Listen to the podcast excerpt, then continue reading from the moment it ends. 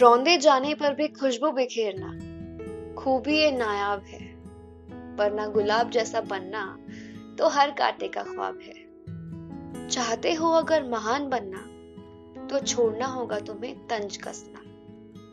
दूसरों को नीचा दिखाने से तुम बेहतर नहीं बन जाओगे। धन तो कमा लोगे, पर मन को चैन कहाँ से दिलाओगे? तुम्हारा परिचय नहीं है ये पहनावा ये सब होता है महज एक छलावा।